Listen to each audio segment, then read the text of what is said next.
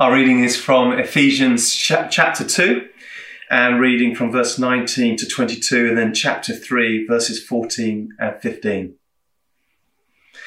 Now therefore, you are no longer strangers and foreigners, but fellow citizens with the saints and members of the household of God, having been built on the foundation of the apostles and prophets, Jesus Christ himself being the chief cornerstone, in whom the whole building, being fitted together, grows into a holy temple in the Lord in whom you also are being built together for a dwelling place of God in the Spirit. For this reason, I bow my knees to the Father of our Lord Jesus Christ, from whom the whole family in heaven and earth is named. As part of our Wide Church series, today we're looking at what it means to be the family of God. You know, last week Tim spoke on the church as the building of God and challenged us to resist the urge to build God our own little pretty little boxes that we call church, trying to presuppose his works and his grace. And instead, with Christ as our cornerstone, to make every effort to allow the Holy Spirit to build us his church, as Paul writes in this passage in Ephesians, in him, Christ, you also are being built together into a dwelling place of God in the Spirit. And so carrying on from where we, Tim left off, I want us to look at being built together into a dwelling place of God in the Spirit from the perspective of family. Now I know the very mention of the word family it evokes multiple thoughts and emotions, and historically, families have evolved and they've changed and they've adapted according to social conditions and trends. However, one thing is clear its importance has remained. And this is largely due to the fact that whether a person is part of a traditional or extended or adopted or inclusive or dysfunctional or abusive or broken family unit, there is still the universal understanding that family is foundational to life and family is foundational to social interaction. That the family is the place we find, or we should find, love and trust and respect and understanding and support and protection and healthy boundaries and provision and dependency and a framework of values that continue for the rest of our lives. And when it comes to that child parent relationship, the family is the single most important influence on a child's life and the single most important responsibility that a parent carries throughout life. And ultimately, the family is the place we call our dwelling place, our home. That's why it's so painful and damaging when families break up or a child is orphaned.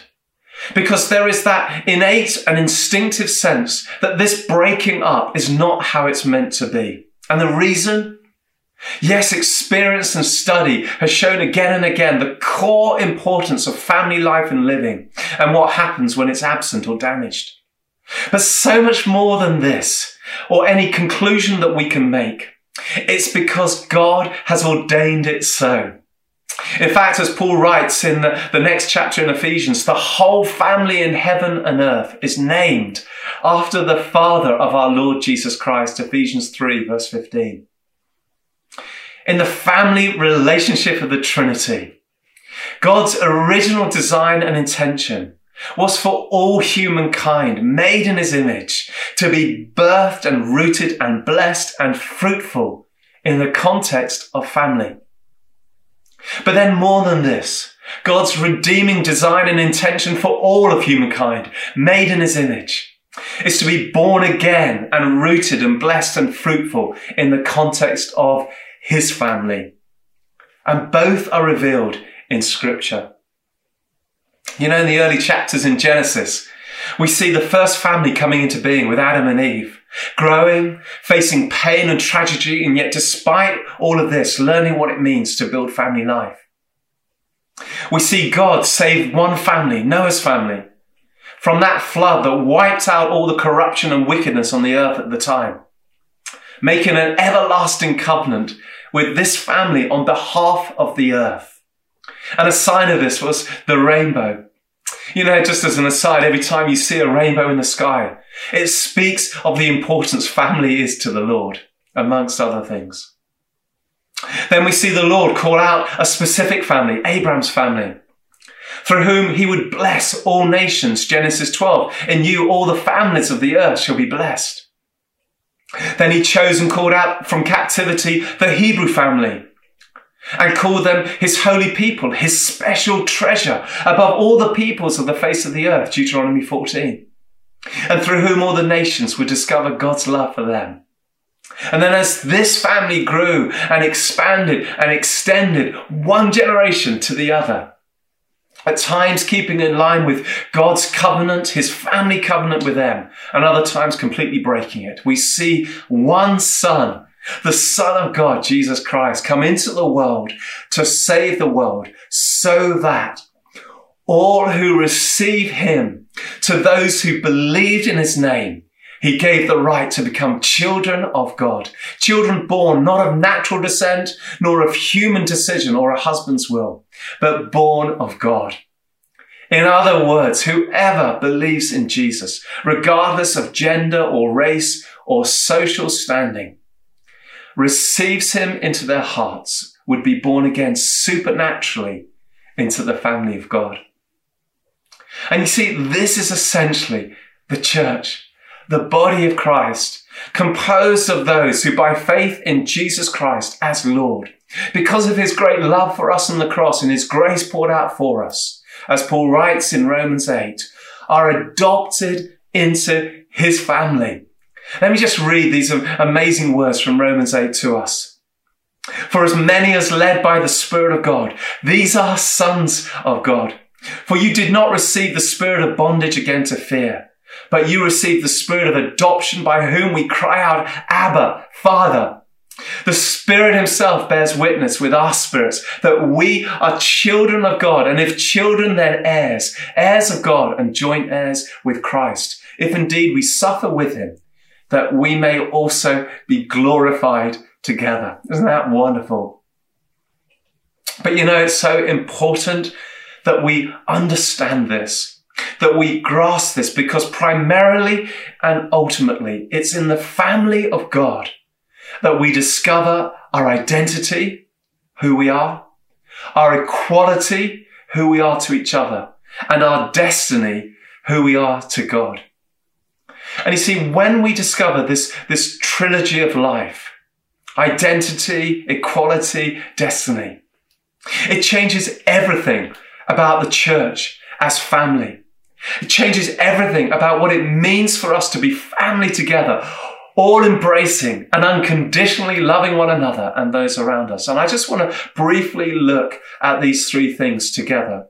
And so it's in the family of God we discover our identity, who we are. That we're no longer, as Paul writes to the church in Ephesus, we're no longer strangers and foreigners. We're children of our heavenly dad. We belong to him. Which means we don't need to strive to be something we're not. We don't need to wear masks with each other. And sadly, this can be seen so much uh, in our world, in our society, and even in our church. As many of you know, I have two adult daughters, and I love them so much. Already, both of them have traveled the world serving the Lord in different ways. But you know what I love is when they come home, when they come and make their dwelling place our home. They know who they are and they live in the freedom of being our daughters, not striving to be anything else. And so, for example, they don't ask permission to open the front door and enter. They help themselves to the food that's in the fridge, deep joy, and any provision that's in the house. They know that I'm their dad and that nothing changes the way that I love and care for them and, and so on. They know who they are. And you see, in a much greater, deeper and profound way, this is the Father's heart for us. He loves us for who we are. Just say that to yourself. He loves you for who you are. He loves me for who I am. We are his children and we need to learn to love ourselves in this way too. But also to make our family home his dwelling place and his dwelling place our family home. And you see, when we do, not only do we discover and live out our identity, but we release others to know who they are in the freedom of God's love. And this is being family. In the family of God, we discover our identity, who we are. But in the family of God, we also discover our equality, who we are to each other. You see, in God's family, no one is better than the other. No one role is greater than the other. We, we, we saw this when Sarah spoke to us a few weeks back on the body of Christ. And I love that analogy she used about the microphone and the toilet brush, that we shouldn't be able to pick up a microphone if we're not willing to pick up a to- toilet brush and serve. What an amazing analogy. And I, I want to encourage all of us on the back of this to stop creating and stop maintaining a pseudo inferiority, superiority standard when it comes to church and church life. And it's a, it's a mindset that is so often unspoken and subtle, but nonetheless present. Let me just give you an example of this. The way that we honor, for example, a preacher more than a cleaner, or the way that we consider a minister to be more important than a creche helper. You know, I love my daughters equally the same. And you know, actually, it's the most natural thing for me to do that. It's, it's unnatural for a father to have favorites with his children. And how much more is the supernatural reality of the father's love for us? As children in his family, we are all equally important to the Father, and His heart's desire for us is to be equally built together for a dwelling place of God in the Spirit for us to make home together. You know, one of the most poignant passages in scripture is found in Luke 15. It's verses 11 to 32. And I just want to encourage you to read it. It's about the prodigal son. And you may know it, but still read it. If you don't know it, read it. But it tells us of how the father in the story of these prodigal sons, plural, how he must have longed for his two sons to know their identity and their equality. But what happens? The younger one goes away and he wastes his life for a time until he comes to his senses. And when he arrives home, he discovers who he truly is. And then the older son who, who stays at home, but he just cannot see how equally important he is to the father. And he sees himself as lesser than his brother. And he has to be reminded by the father who says to him, son, you're always with me. All I have is yours. It was right that we should make merry and be glad, for your brother was dead and he's alive again. He was lost and is found. You see, in the family of God, the church, God has ordained it so that we can celebrate every role. God has designed it so that we can champion each other as brothers and sisters. He's made it possible by His Holy Spirit that we can grow together and succeed in the serving roles and the giftings that we've all been given. He's loved us unconditionally through Jesus that we can support and encourage each other without restraint or the need to outdo someone or undermine someone's role. He's blessed us so that we can honor each other when our ceiling or my ceiling becomes someone else's floor and He's poured out His grace upon us so that we can raise up spiritual sons and daughters without any fear of losing out. And all of this, knowing that we're in His family together, equally loved by the Father. See, this is being His family. It's knowing our identity, who we are. Knowing our equality, who we are to each other. And then thirdly, in the family of God, we discover our destiny, who we are to God, and actually where we're heading. As Paul writes here in this passage in Ephesians with the saints and the members of his household, and then elsewhere in Romans as heirs of God and joint heirs with Christ. This is who we are to God. You know, do you find yourself worrying about the future? Are you fearful of what lies ahead for you, what tomorrow will bring? Well, you know, the glorious truth is that when we are in the family of God, God the Father has taken care of everything. As Peter writes in his first letter, he's begotten us to a living hope through the resurrection of Jesus Christ from the dead, to an inheritance incorruptible and undefiled that does not fade away, reserved in heaven for you. Isn't that amazing to know that, to receive that? Regardless of any natural inheritance we may or may not get that's passed down to us, and actually none of which goes to us when we die. You know, our Father in heaven has reserved the most amazing inheritance with Him in heaven. He's saying to us, all I have is yours. You see, this is His family. This is what it means to be in the family of God, the church. Knowing who we are, our identity together. Knowing who we are, our equality together and knowing who we are to God, our glorious destiny together. And all of this, regardless of our natural family upbringing and experience, however good and bad it was and it is. And all of this freely given to all who would believe in Jesus and choose to make home with him. You know, recently uh, a friend of mine came to church after six months absence due to this COVID-19 virus. And by his own admission, he, he'd allowed some fear to creep in and he kept away longer than he needed to. But then he walked into church and he said he had the overwhelming sense that he'd come home. That was his words.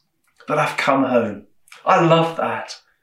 And please note, he wasn't the building that he was referring to. It was being in God's presence, the dwelling place of God in the Spirit. To him, it was all about coming home. And I want to encourage you today. If you have not come home to the Father, you've stayed away, you've stayed at a distance, then come home to Him today.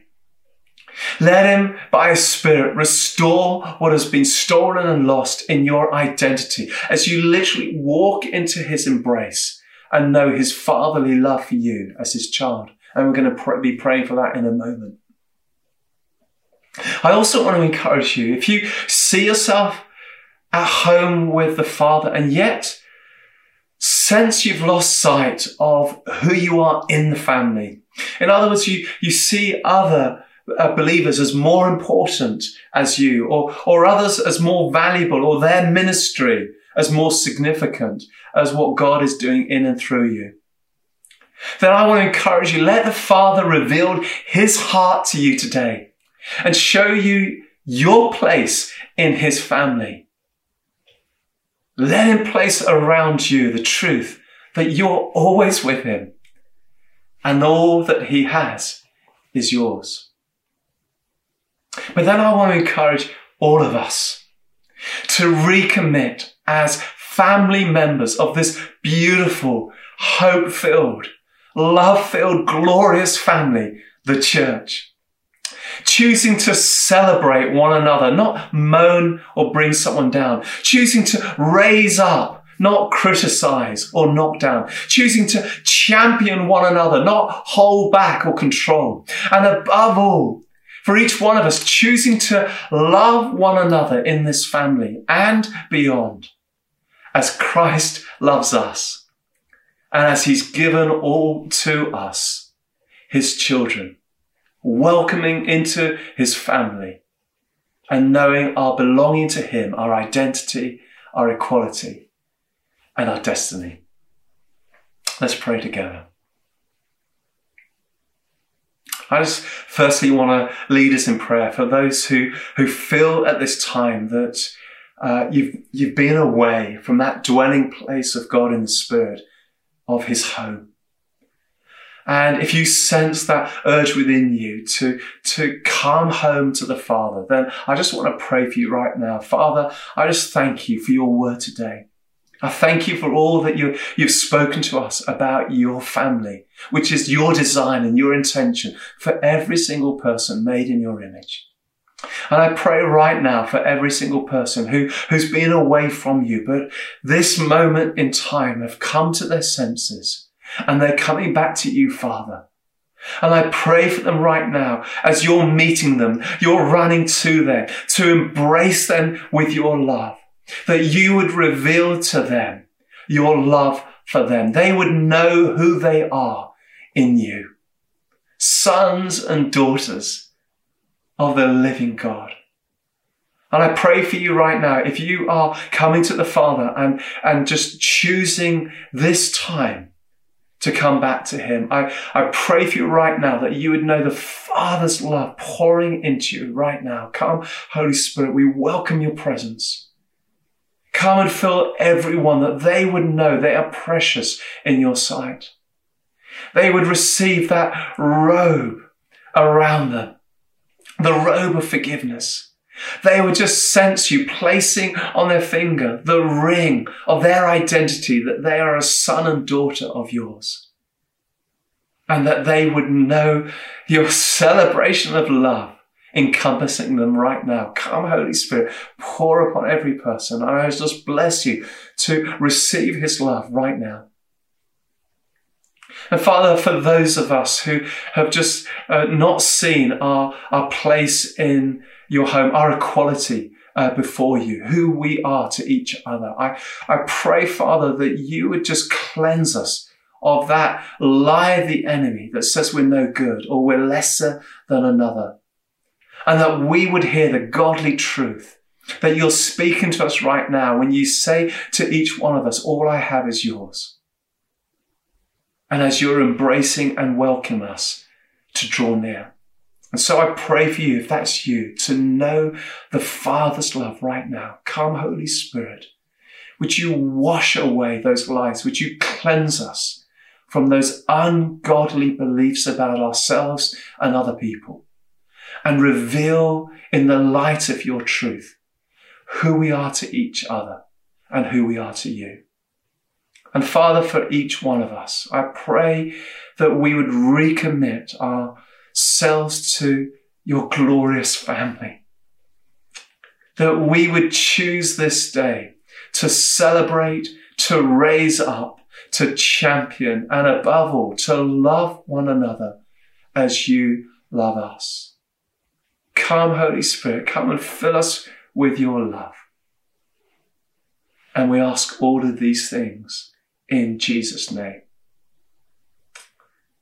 Amen.